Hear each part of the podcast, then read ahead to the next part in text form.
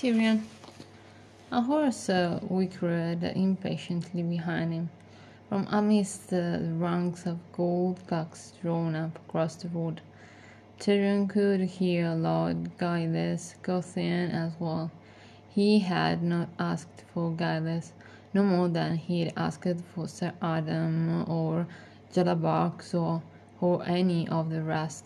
But his lord father felt Doran Martell might take ill if only a dwarf came out to escort him across the Blackwater. Joffrey should have met the Dornishman himself, he reflected as he sat waiting, but he would have mucked it up, no doubt. Of late, the king had been repeating little yits about the Dornish that he had picked up from his Tyrell's men at arms.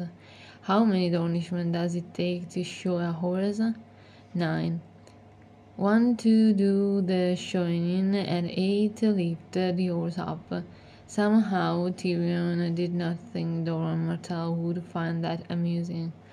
He could see their banners flying as the riders emerged from the green of the living wood in a long dusty column. From here, the river, only bare black trees remained, a legacy of his battle. Too many banners, uh, he thought, surely, as he watched uh, the ashes uh, kick up under the hooves of the approaching horses, as they had beneath the hoofs of the Tyrell van as it smashed Stannis in the flank. Martells brought up the lords of Dorne by the look of it. He tried to think of some good that might come of that, and failed. How many banners do you count? he asked Bronn. The soured knight shaded his eyes. Eight, no, nine. Tyrion turned in his saddle. But came up here. Describe the arms uh, you see, and tell me which houses uh, they represent. Podrick Payne edged his uh, gelding closer. He was carrying the royal standard, Joffrey's great stag and lion, and struggling with its weight. Bronn bore Tyrion's own banners, the Lion of Lannister, gold on crimson. He's getting taller, Tyrion realized as Pod stood in stirrups for a better look. He'll soon tower over me like all the rest. The lad had been making a diligent study of Dornish heraldry at Tyrion's command, but as ever he was nervous. I can see. The wind is flapping them. Bronn, tell the boy what you see. Bronn looked very much the knight today in his new doublet and cloak, the flaming chain across his chest. A red sun on orange, he called, with a spear throughout its back. Martell, Podrick Payne said at once, visibly relieved. House Martell of Sunspear, my lord. The Prince of Dorne. My horse would have known that one, said Tyrion dryly. Give him another, Bronn. There's a purple flag with yellow balls. Lemons, Pod said hopefully. A purple field strewn with lemons. Poor Ausdalt of, uh, of Lemonwood. Might be. Next, uh, a big black bird on yellow, something pink or white in its claws hard to say with the banner flapping. The vulture of Blackmont grasps a baby in its talons, said Pod. How's Blackmont of Blackmont, sir? Bronn laughed. Reading book again? Books will ruin you, yours whole eye, boy. I see a skull too, a black banner. The crowned skull of House Manwoody, bone and gold on black.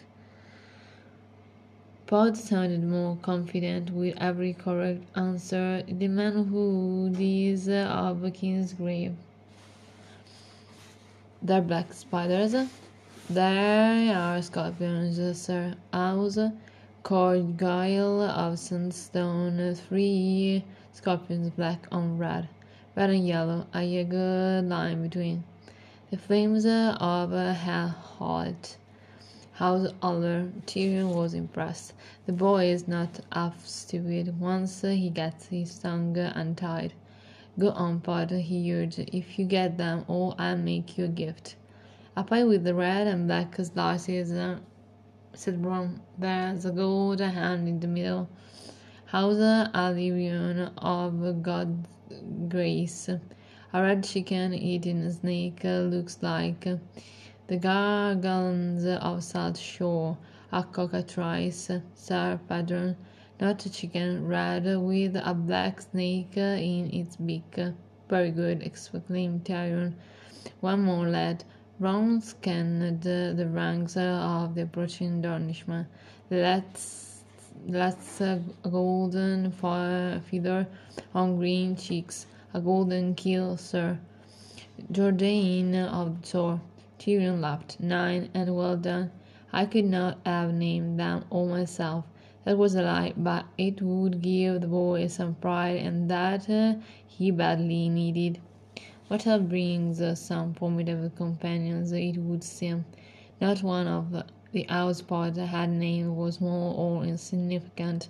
Nine of the greatest lords of Dorne were coming up. The kings ruled them or their heirs, and somehow Tyrion did not think they had come all this way just to see the dancing bear. There was a message here, and not one I like. He wondered if it had been a mistake to ship Myrcella down to Sunspear. My lord, Pod said a little timidly, there's no little. Tyrion turned his head sharply. The boy was right. Doran Martell always travelled in litter. The boy said, a covered litter with silk hangings and suns on the drapes. Tyrion had heard the same talk. Prince Doran was past fifty and gouty. He may have wanted to make faster time, he told himself. He may have feared his litter would make too tempting a target for brigands, or that it would prove too cumbersome in the hide passes of the Boneway. Perhaps his goat is better. So why did he have such a bad feeling about this? This waiting was intolerable. Banners forward. He snapped. We'll meet them. He kicked his oars. Bronn and Pod forward, one to either side. When the Dornishmen saw them coming, they spurred their own mounts, banners rippling as they rode. From their ornate saddles were slung the round metal shields they favored, and many carried bundles of short throwing spears or the double-covered Dornish bows they used so well from old Sebek. There were three sorts of Dornishmen. The first king Aeron had served. There were the salty Dornishmen who lived along the coasts, the sandy Dornishmen of the deserts and long river valleys, and the stony Dornishmen who made their fastness in the passes and heights of the Red Mountains.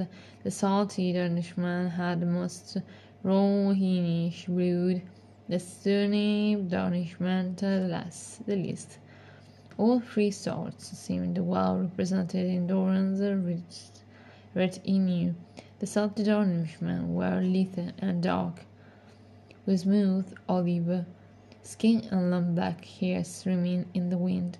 The Dornishmen were ever darker, their faces burned brown by the hot Dornish sun. The wound long bright scabs around their arms to ward off sunstroke. The stony Dornishmen were biggest and fairest, sons of the Andals and the first man, brown-eared or blond, with faces that flicker or burn in the sun instead of browning. The Lord wore silk and satin robes with jewel belts and flowing sleeves. Their armor was heavily enameled and inlaid with varnished copper, copper, shining silver, and soft red gold. They came astride red horses and golden ones, and a few as pale as snow. All slim and swift, with long necks and narrow, beautiful heads. The fabled sand steed of Dorne were smaller than proper war horses and could not bear such weight of armor, but it was said that they could run for day and night and another day and never tire. The Dornish leader forked the stallion back as a sin, black as a sin, with a mane and tail the color of fire. He sat his saddle as if he had been born there, tall, lean, graceful. A cloak of pale red silk fluttered from his shoulders, and his shirt was armored with overlapping rows of copper discs that glittered like a thousand bright new pennies as he rode. His height the hand displayed a copper sun on its brow, and round shield slung behind him bore the sun and spear of House Martell on its polished metal surface. A mortal son, ten but ten years too young, Tyrion thought, as he reined up, two feet as well, and far too fierce. He knew what he must deal with by then. How many Dornishmen does it take to start a war? He asked himself. Only one. Yet he had no choice but to smile. Well met, my lords. We had word of your approach, and his grace King Joffrey bid me ride out to welcome you in his name. My father, the king's hand sends his greetings as well. He find he feigns an, an am, amiable confusion. Which uh, of you is Prince Doran? My brother's uh, health requires he remain uh, at Sunspear. The princeling uh, removed his arm. Beneath, his face was lined and saturnine, with, the, with thin arched brows, above large eyes as black as shiny as pools of coal oil. Only a few streaks of silver marred the lustrous black hair that receded from his brow in a widow's peak as sharply pointed as his nose. A salty Dornishman for certain. Prince Doran has me to join King Joffrey's council in his stead, as it in his stead, as it please his grace. His grace will be most honored to have the counsel of a warrior as renowned as Prince Oberyn of Dorne, said Tyrion, thinking this will mean blood in the gutters and your noble companions are most welcome as well. Permit me to acquaint you with them, my lord of Lannister. Sir Deziel Dalt of Lemonwood, Lord Tremont Galablaran, Lord Amel Aller and his brother Sir Uwick, Sir Rion Allyrion and his latter son Sir Daemon son, the bastard of God's grace. God's grace. Lord de Guzman Hoodie, his brother Sir Midas, his sons Mors and Deacon, Sir Aaron Qorgyle, and never let it be thought that I would neglect the ladies. Maria Jordayne, heir to the tall lady Lara Blackmont, her daughter Linessa, her son Perros. He raised a slender hand toward a black-haired woman to the rear, beckoning her forward and this is Ellaria Sand, my own paramour. Tyrion saw with a groan. His paramour and bastard born Cersei will pitch a fit if he wants her at the wedding. If she consigned the woman to some dark corner below the salt, his sister would risk the red vipers of wrath. Seat her beside him at the high table, and every other lady on the days was like to take offense. Did Prince Doran mean to provoke, to provoke a quarrel? Prince Oberyn wheeled his horse about to face his fellow Dornishman. Ellaria, lords and ladies, says see how uh, well King Joffrey loves us. His Grace has been so kind as to send his own uncle in to bring us to his court.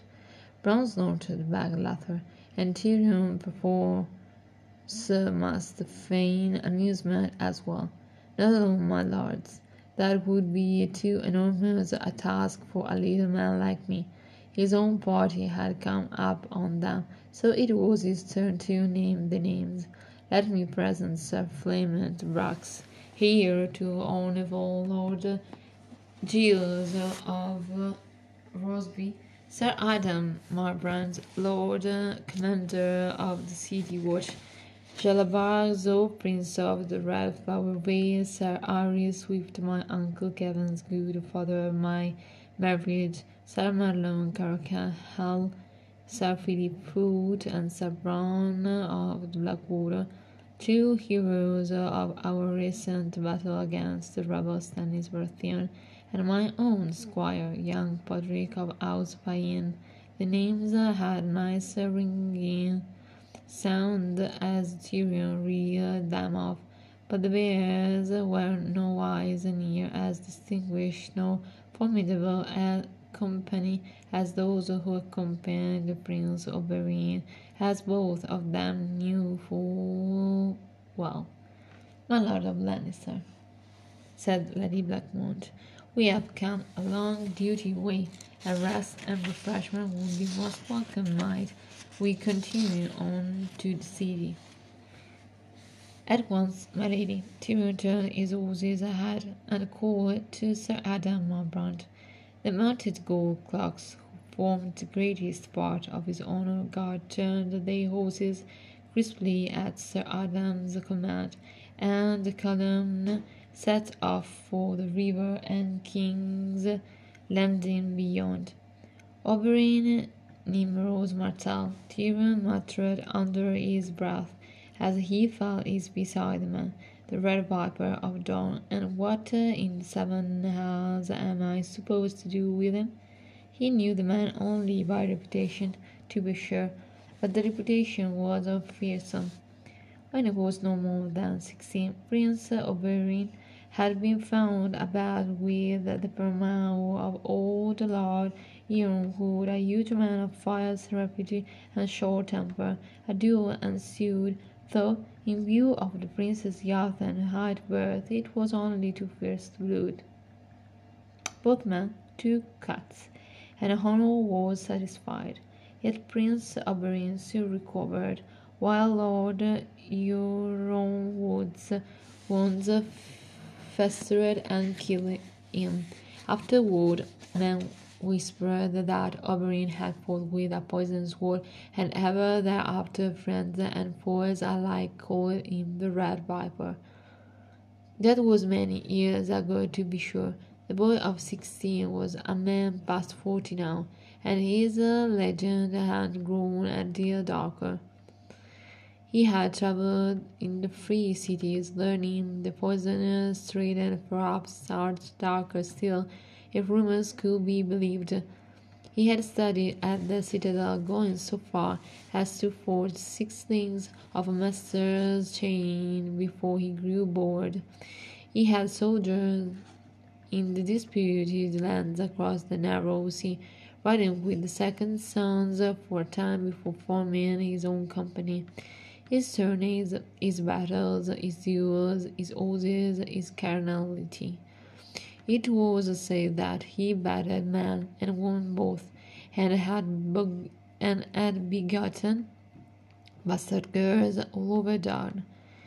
The sun snakes men called his daughters. So far as Tyrion had heard, Prince Oberyn had never feathered a son and of course he had crippled the heir to Highgarden.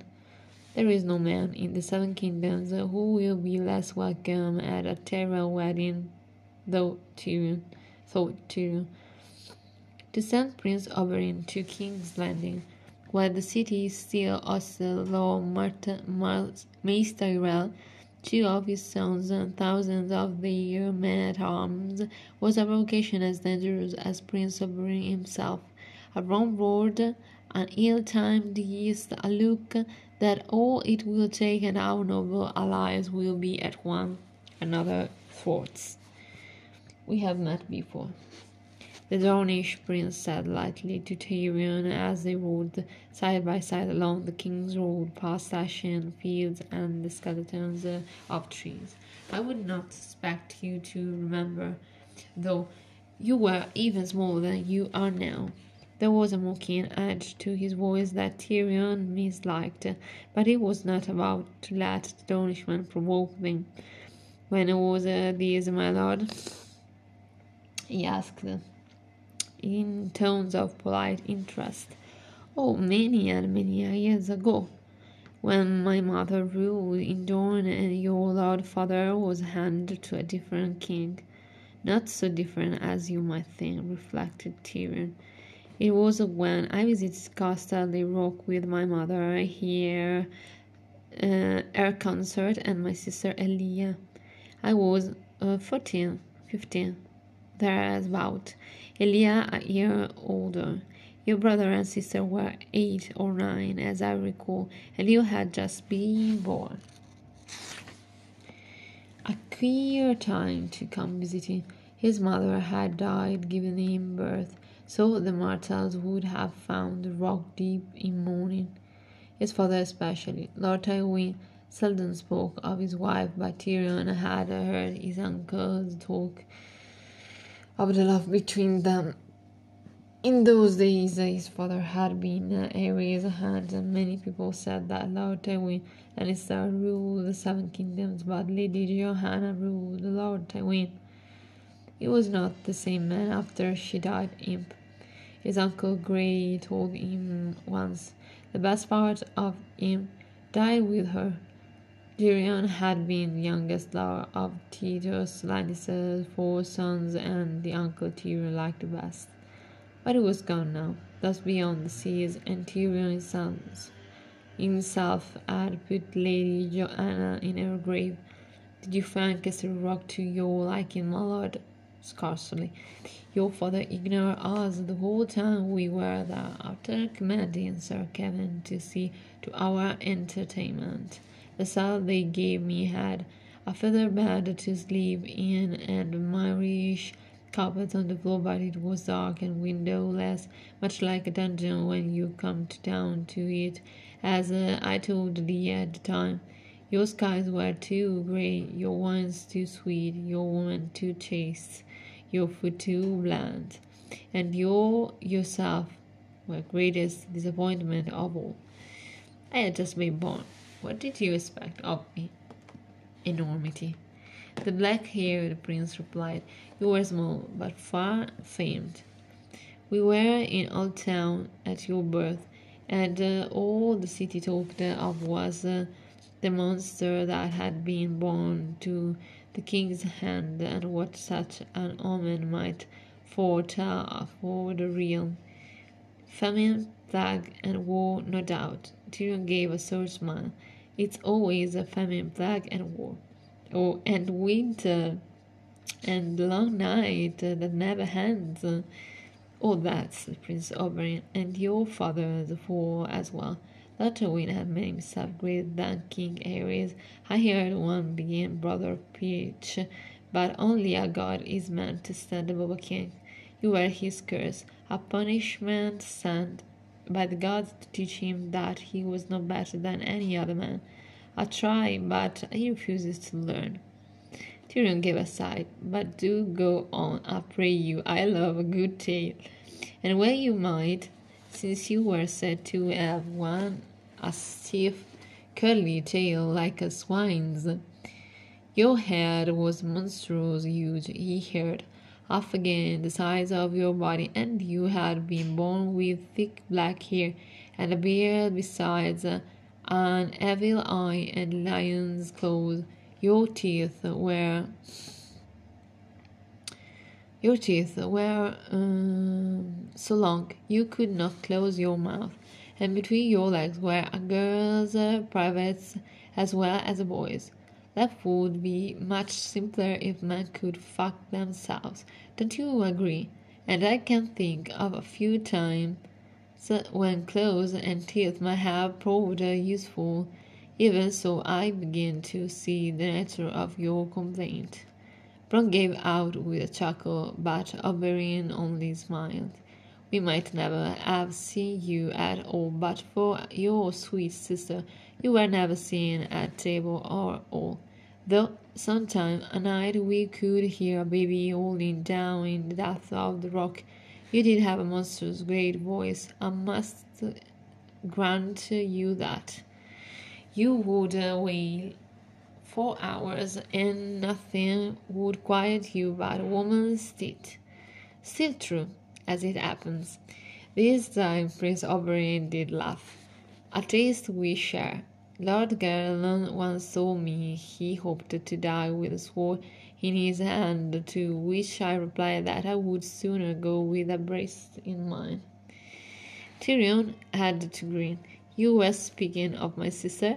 Cersei promised Elia to show you to us. The day before we were to sail, whilst my mother and your father were closeted together, she and Jaime took us down to your nursery.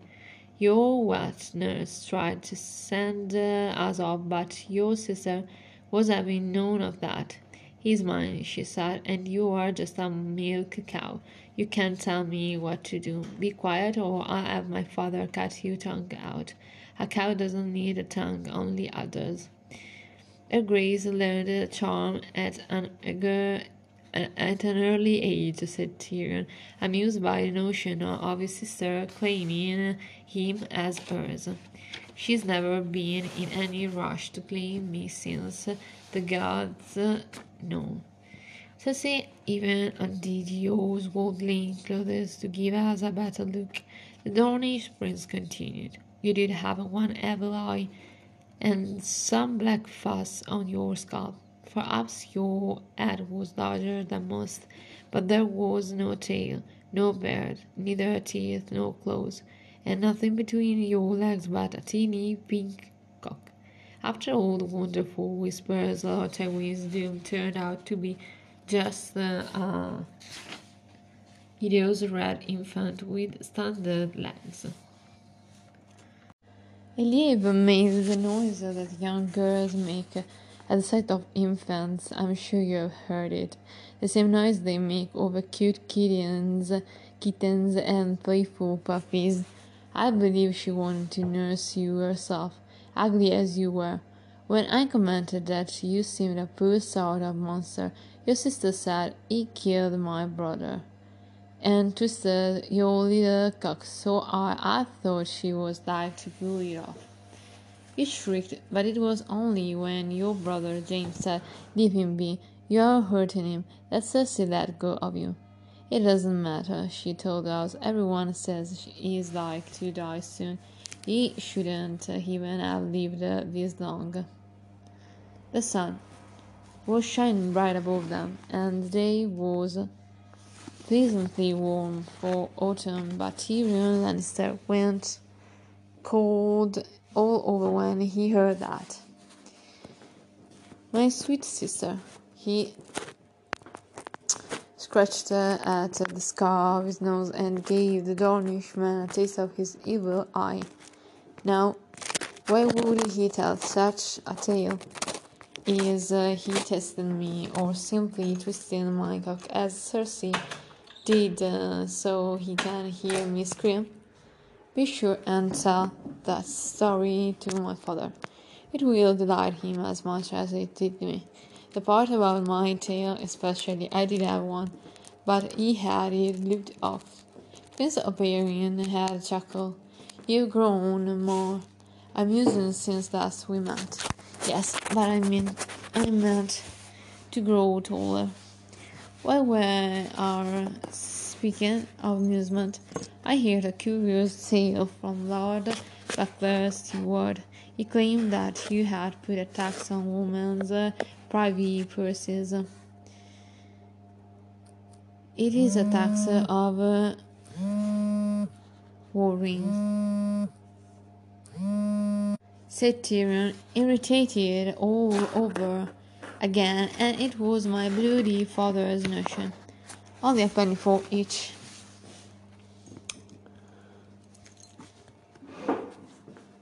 Uh, act. The king's hand thought it might help improve the morals of the city and pay for Joffrey's wedding besides. Needless to say, as master of coin, Tyrion had gotten uh, Tyrion had gotten all the blame for it. Bronn said they were calling it uh, dwarf's penny in the streets. Spread your legs for the wineskins if the sellsword could be believed. I will make certain to keep my pouch full of pennies, even a prince must pay his taxes. Why should you need to go worrying? He glanced back to where Ellaria Sand rode among the other women. Did you tire your paramour on the road? Never.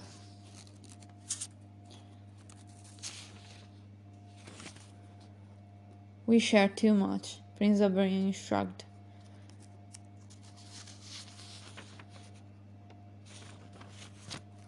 Never we share too much, Prince Oberyn shrugged.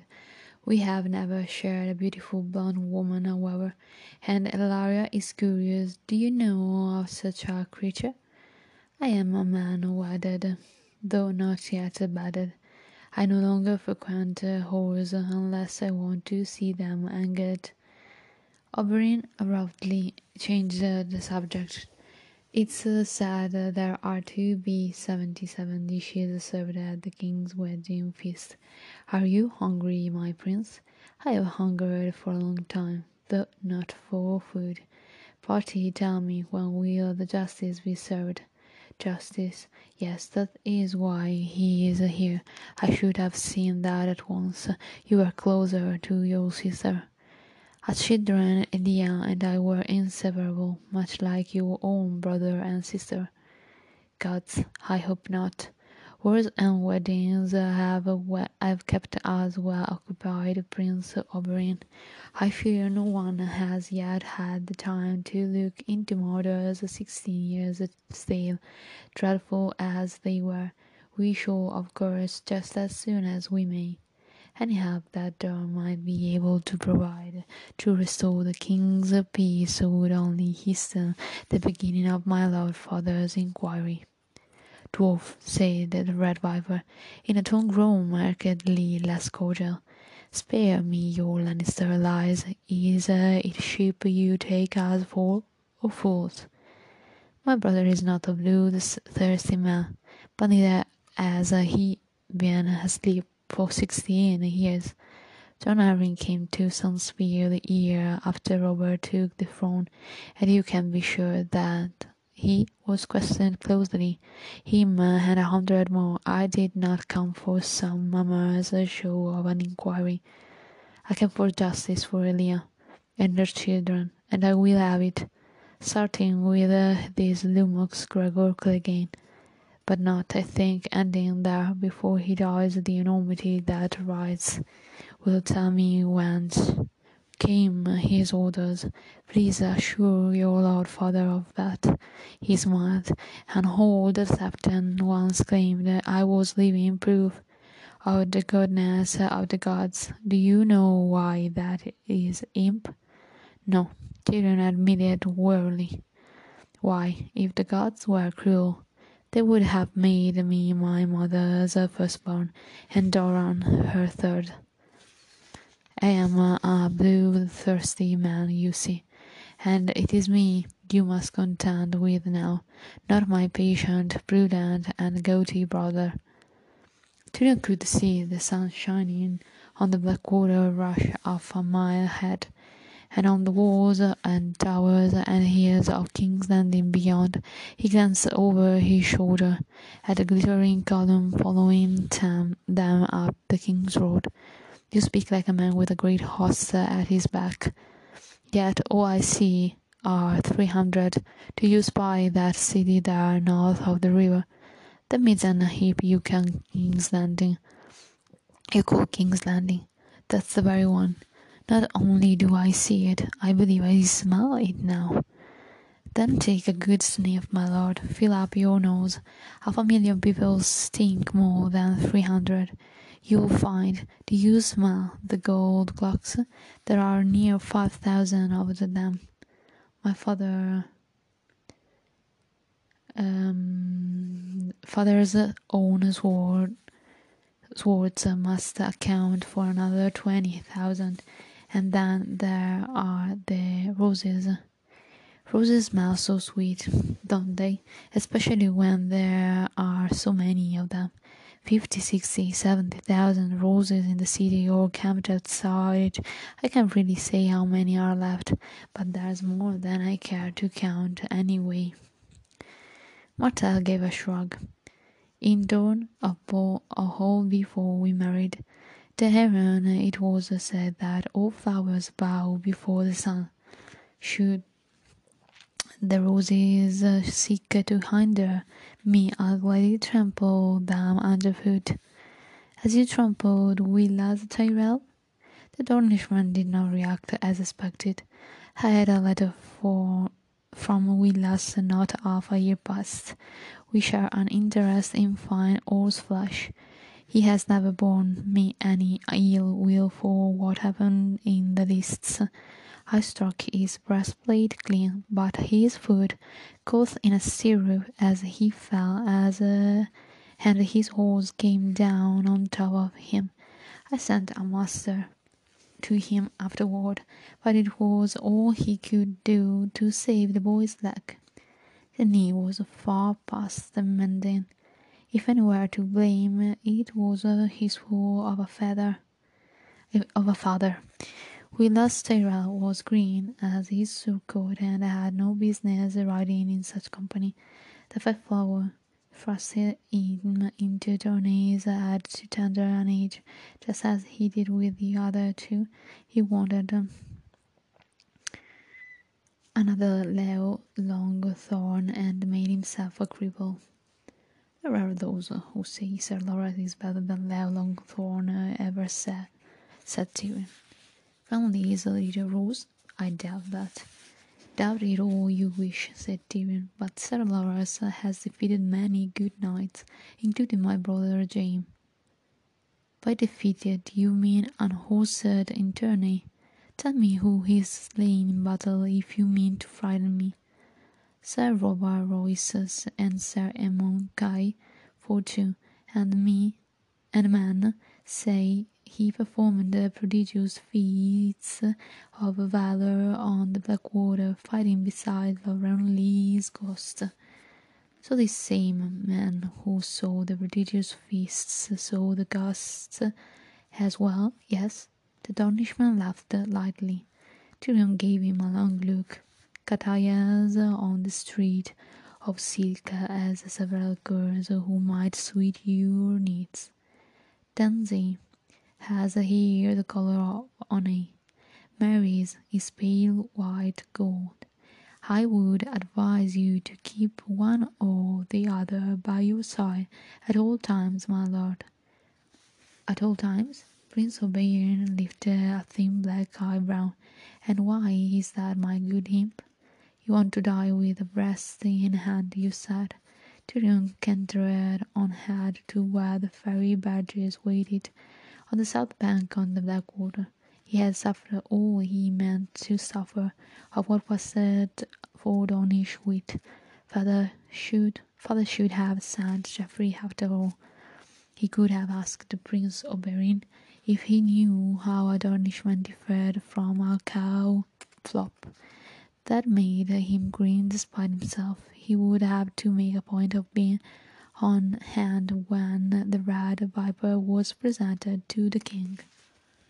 The man on the roof was the first to die. He was crouched down by the chimney, two hundred yard, oh, yards away, no more than a vague shadow in the pre-dawn gloom. But as the sky began to lighten, he stirred, stretched and stood. Anguy's arrow took him in the chest. He turned red bonelessly down the steep, late pitch and fell in front of the septry door. The mummers had posted two guards there, but their torch left them night blind, and the outlaws had crept in close. Kyle and Notch let fly together. One man went down with an arrow throughout his throat, the other throughout his belly. The second man dropped the torch, and the flames licked up at him. He screamed as his clothes took fire, and that was the end of stealth. Thoros gave a shout, and the outlaws attacked in uh, earnest. Arya watched from atop her horse. On the crest on the wooden ridge that overlooked the Septry mill, brew house, and stables, and desolation of weeds, burnt trees, and mud, and surrounded them. The trees were mostly bare now, and the few with haired brown leaves and still clung to the branches did a little to obscure obstruct her view. Lord Beric had left beardless Deacon Mudgett to guard them. Arya hated being left behind like uh, she was some stupid child, but at the least Gendry had been kept back as well. She knew better than to try and argue. This was battle, and in battle you had to be. The eastern horizon glowed gold and pink, and overhead a half moon peeked up through how low, scudding clouds. The wind blew cold, and Arya could hear the rush of water and the creak of the mill's great wooden water wheel. There was a smell of rain in the dawn here, but no drops were falling yet. Flaming arrows flew throughout the morning mists, trailing pale ribbons on fire, of fire, and thudded into the wooden walls of the septry. A few smashed throughout shattered windows, and soon enough thin tendrils of smoke were rising between the broken shutters. Two mummers came bursting from the septry side by side, axes in their hands. Anguy and the other archers were waiting. One axeman died once, the other managed to duck, so the shaft ripped throughout his shoulder. He staggered on till two more arrows found him so quickly it was hard to say which had struck first. The long shaft punched throughout his breastplate as if it had been made of silk instead of steel. He fell easily. Anguy had arrows tipped with bodkins as well as broadheads. A bodkin could pierce even even a heavy plate. I'm going to learn to shoot a bow, Arya thought. She loved sword fighting, but she could see how arrows were good too. Flames were creeping up the west wall of the cemetery, and thick smoke poured throughout the broken window. A Myrish crossbowman poked his head out a different window, got off a bolt, and ducked down to rewind. She could hear fighting from the stables as well. Shots well mingled with the screams of horses and the clang of steel. Kill them all, she thought fiercely. She bit her lip so hard she tasted blood. Kill every single one. The crossbowman appeared again, but no sooner had he loosed than three arrows hissed past his head. One rattle of his arm, he vanished, bow and all. I could see flames in several of the second story windows. Between the smoke and the morning mists, there was a haze of blowing black and white. Anguy and the other bowmen were creeping closer, the better to find targets. Then the septry erupted, the mummers boiling out like angry ants. Two Ibbenese rushed throughout the door with shaggy brown shears held high before them, and behind them came the Dothraki with uh, a great curved arakh and bells in his braid, and behind him and ten was covered with fire statues. Others were climbing out windows and leaping into the ground. I saw a man take uh, an arrow throughout the chest with one leg across the windows, a widow's sill, and heard his scream as he fell. The smoke was thickening. Carrows and arrows sped back and forth. What if I with a grunt, his bows leaping from his hand, Kyle was trying to knock another shaft to his string, when a man in black mail flung a spear throughout his belly. She heard Lord Beric shout. From out of the ditches and trees the rest of his band came pouring, steel in hand. Arya saw Lem's bright yellow cloak flapping behind him as he rode down. The man who'd killed Kyle, Tarosa, and Lord Beric were everywhere, their swords wielding fire. The red priest hacked at a hard shield until it flew to pieces, while his horse kicked the man in the face. A Dothraki screamed and charged the lightning lord, and the flaming sword leapt out to meet his arakh. The blades kissed and spun and kissed again. Then the Thraki's air was ablaze, and a moment later he was dead. She spied Ned too, fighting at Lightning Lord's side. It's not fair, he's only a little older than me. They should have let me fight. The battle did not last very long. The brave companions still on their feet soon died, or threw down their swords. Two of the Dothraki managed to regain their horses and flee, but only because Lord Beric let them go. Let them carry the word back to Harrenhal, he said, with Fremen's sword in hand. It will give the liege lord and his court a few more sleepless nights.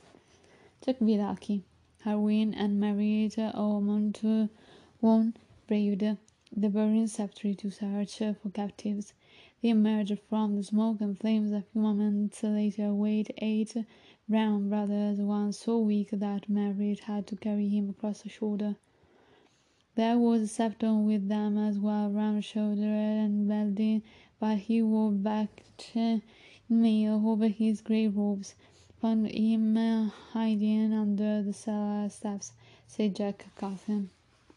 Thoros smiled to see him. You are at Septon at a man of good, a god. What God would want like of you? Road lamb. I have sinned, the Septon wailed. I know, I know, forgive me, father. Oh, grievously have I sinned. I remember Septon Utt from her time at Harrenhal. So will the fool say he always wept and prayed for forgiveness after he had killed his latest boy. Sometimes he even made the other mummers discourage him. They all thought that was very funny. Beric slammed his sword into its scabbard, quenching the flames. Give the dying the gift of mercy, and bind the others hand and foot for trial. He commanded, and it was done. The trials went swiftly. Various of the outlaws came forward to tell of things the brave companions had done. Towns and villages sacked, crops burned, women raped and murdered, men, maiden, and tortured. A few spoke um, of the boys that Septonata had carried off. The Septon wept and prayed throughout it all. I am a weak reed, it told Lord Beric. I prayed to the warrior for strength, but the gods made me weak. Have mercy on my weakness. The boys, the sweet boys, I never meant to hurt them. Septon Utt soon dangled beneath a tall elm, swinging slowly by the neck as neck, naked as his name day. The other brave companions followed one by one. A few fought, kicking and struggling as the noose was tightened round their throats. One of the crossbowmen kept shouting, Aye, soldier! Aye, soldier! In a thick Myrish accent. Another offered to lead his captors to gold. A third told them what a good outlaw he would make. Each was stripped and bound and angered in turn. Tom Seven-String played a dirge for them on his wood harp, and Thoros implored the Lord of Light to roast their souls until the end of time. A moment free, Arya thought as she watched them dangle, their pale skins painted a sullen red by the flames of the burning sceptre. Already the crowds were coming appearing out of nowhere. She heard them croaking and cackling at one another, and wondered what they were saying.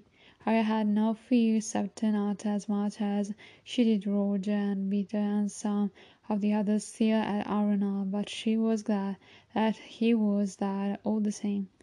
I should have hanged the hound too, or chopped his head off.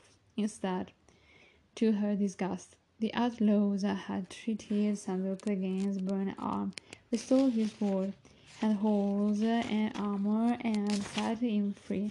A few miles from the hollow hill, all they had taken was his gold. The sceptre soon collapsed in a roar of smoke and flame.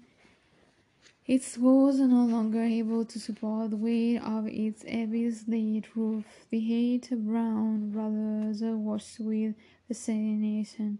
They were all that remained, explained at the eldest, who wore a small iron hammer on a thong about his neck to, to signify his devotion to the smith. Before the war we were four and forty, and this was a prosperous place. We had a dozen milk cows and a hundred beehives, a vineyard, and an apple arbor. But when the lions came throughout, they took all our wine and milk and honey, slaughtered the cows, and put our vineyard to dirt. After that, I have lost count of our visitors. This whole Saturn was only the latest. There was one master. We gave him all our silver, but he was certain we were hiding gold, so his men killed us one by one to make their brother talk. How did the height of uh, you survive? asked Anguy the archer. I am ashamed, the old man said. It was me. When it came my turn to die, I told them where our gold was hidden hidden brother, the Thoros of Myr. The only shame was not telling them at once. The outlaws sheltered that night in the brew house beside the little river. Their hosts had a cache of food hidden beneath the floor of the stables, so they shared a simple supper wheaten bread, onions, and a watery cabbage salad tasting faintly of garlic. Maria found a slice of carrot floating in her bowl and counted herself lucky. The brothers never asked the, the outlaws for names. They know, Arya thought. How could they not? But Beric wore the lightning bolt on breastplate, shield and cloak, and Thoros his red robes, or what remained of them. One brother, a young Brunvis, was blue was bold enough to tell the red priest not to pray to his false gods so long as he was under their, their roof. Bugger that, said Lem Lemoncloak. He is our god too, and you owe us for your bloody lives. And what's false about him? Might be your smith can man a broken sword, but can he heal a broken man?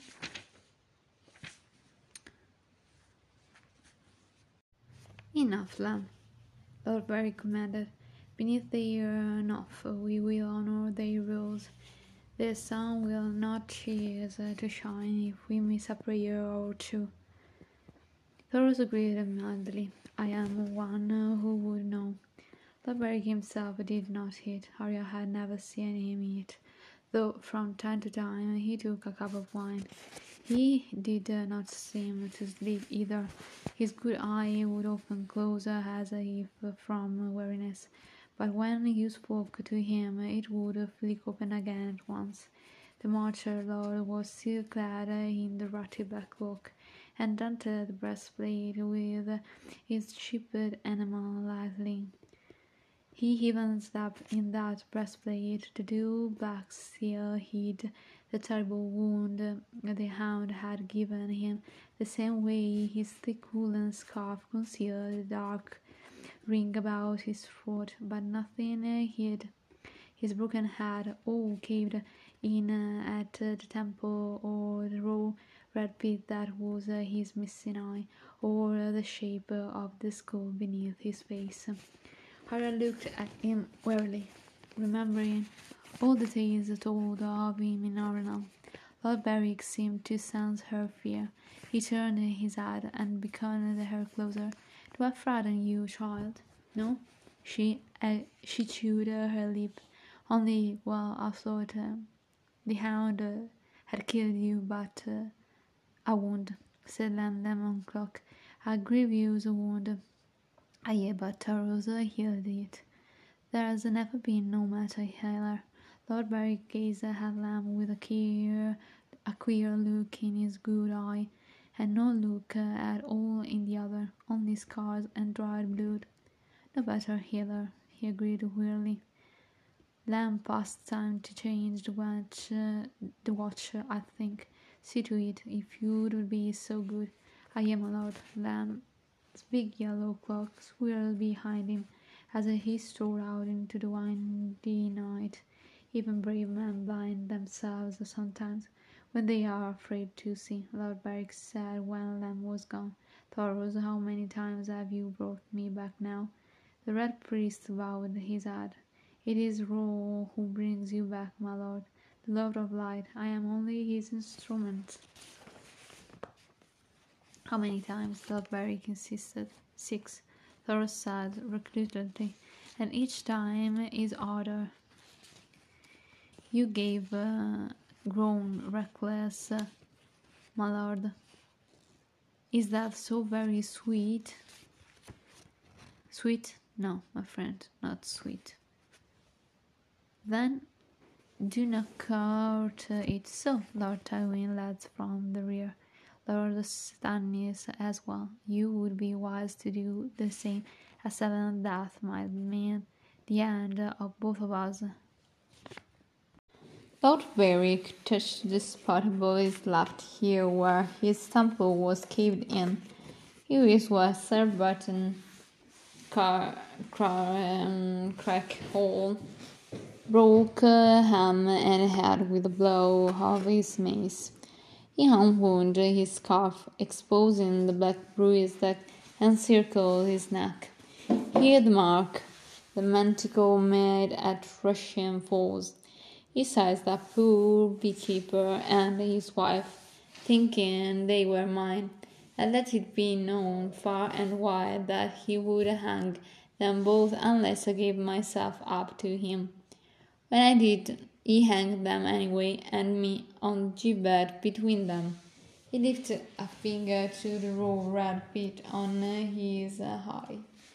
Here is where uh, the mountain thrust his uh, uh, dirk throughout my visor. A weary smile brushed his lips. That thrice I have died at the hands of Ausgelgain. You would think that I might have learned. It was a jest, a jest Arya knew, but Thoros did not laugh. He put a hand on Lord Beric's shoulder. Best not to dwell on it. Can dwell on what I scarce remember. I held a castle on the marshes once, and there was a woman I was pledged to marry.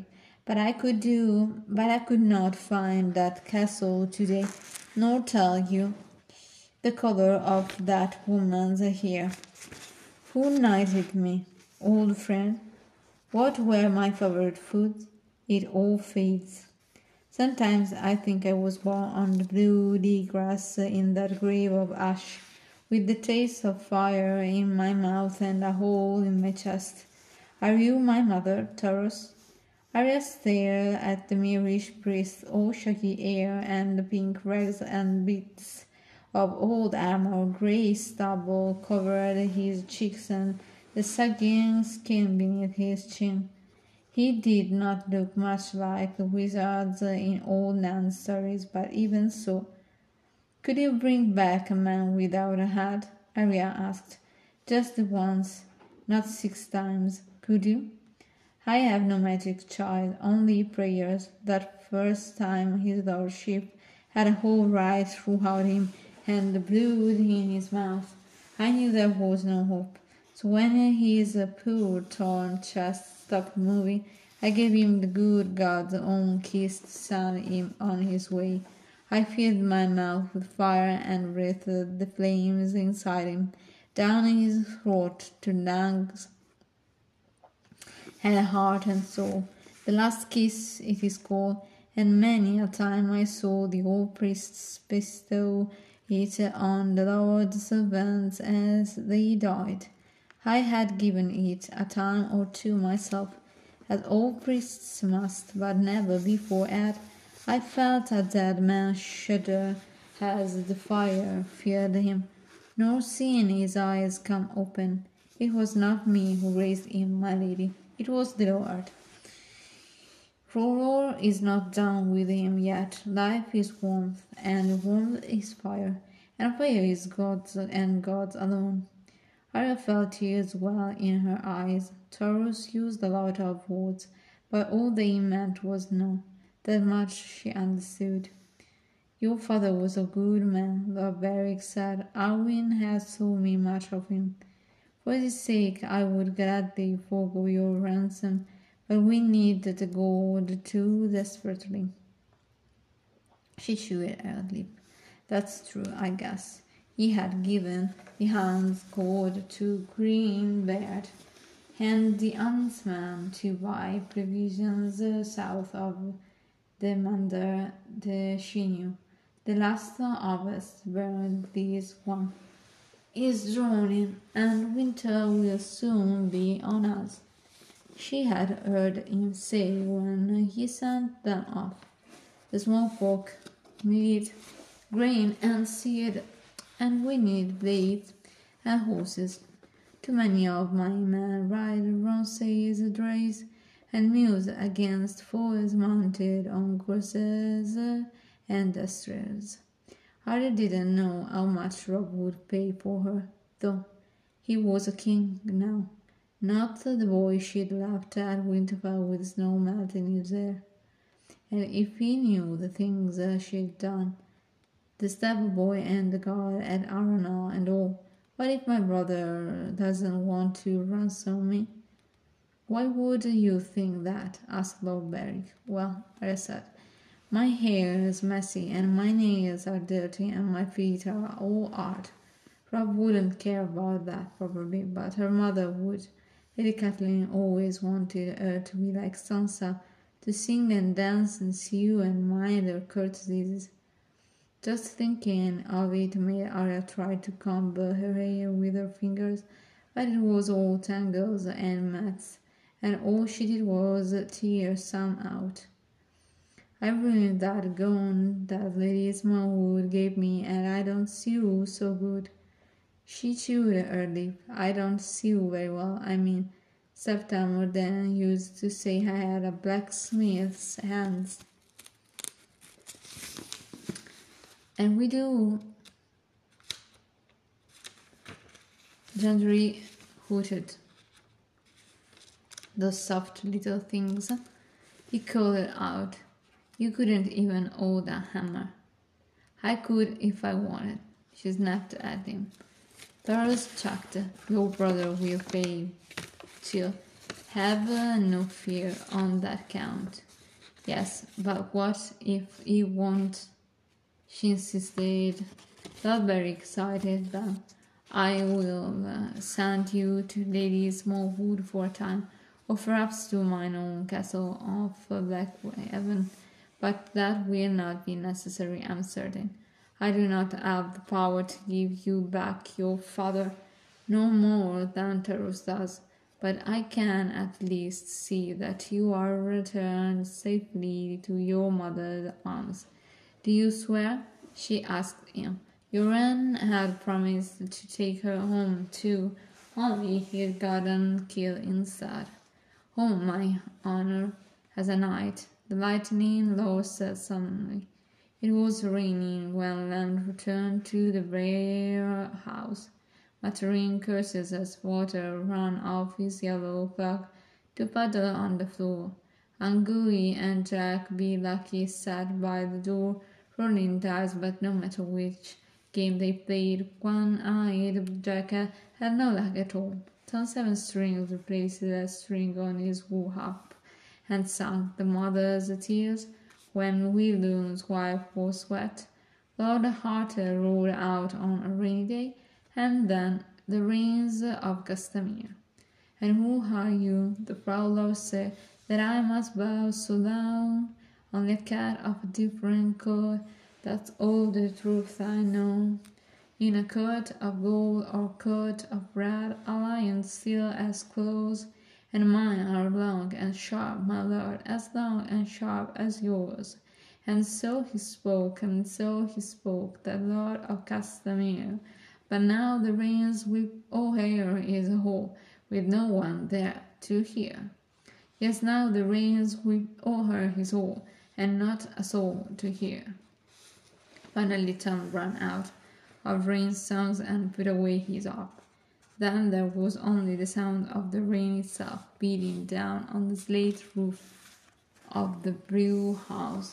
The dice game ended, and Arya stood on one leg and then the other listening to Merrit complain about his old throwing ashore. I could show him for you, said Gendry all of a sudden. I was only apprentice, but my master said my hand was made to hold a hammer. I can show horses, close up rents in mail, and beat the dance from plate. I bet I could make swords too. What are you saying, lad? asked Harwin. I'll smith for you. Gendry went to one knee before the Beric. If you have me, my lord, I could be of use. I've made tools and knives, and once I made a helmet that wasn't so bad. One of the mountains men stole it from me when we was taken. Arya bit her lip. He means to leave me too. You would better serve literally everywhere, said Lord Beric. I cannot pay for your work. No one ever did. I won't afford. And food to eat, some place I can sleep, that's enough, my lord. A smith can find a welcome most anywhere, a skilled armorer even more so. Why would you choose to stay with us? I watched Gendry screw up his stupid face, thinking at the Hollow Hill what you said about being King Robert's man and brothers. I like that. I like that you gave the hound a trial. That wasn't just angered folk or took off their hats and lured away, and said Amory were the same, I'd sooner was made for you.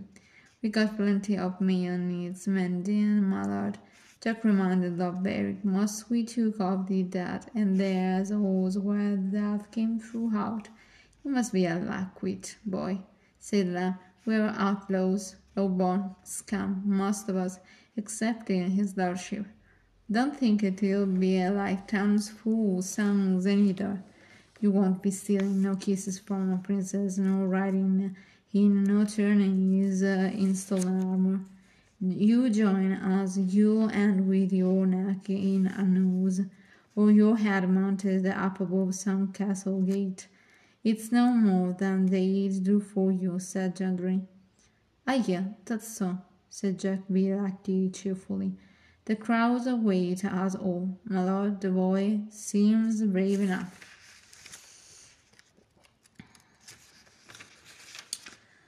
And we do have need of what he brings us. Take him, says Jack, and quick, suggested Harwin, chuckling before the fever passes and he comes back to his senses. As a smile Lord Beric's lips, throws my sword. This time the lightning lord did not set the blade afire, but merely laid it light on Gendry's shoulder. gently do your swear before the eyes of gods and men to defend those who cannot defend themselves, to protect all women and children, to obey your captains, your liege lord, and your king, to fight bravely when needed, and so and do such other tasks as are laid upon you, however hard or humble or dangerous they may be. I do, my lord.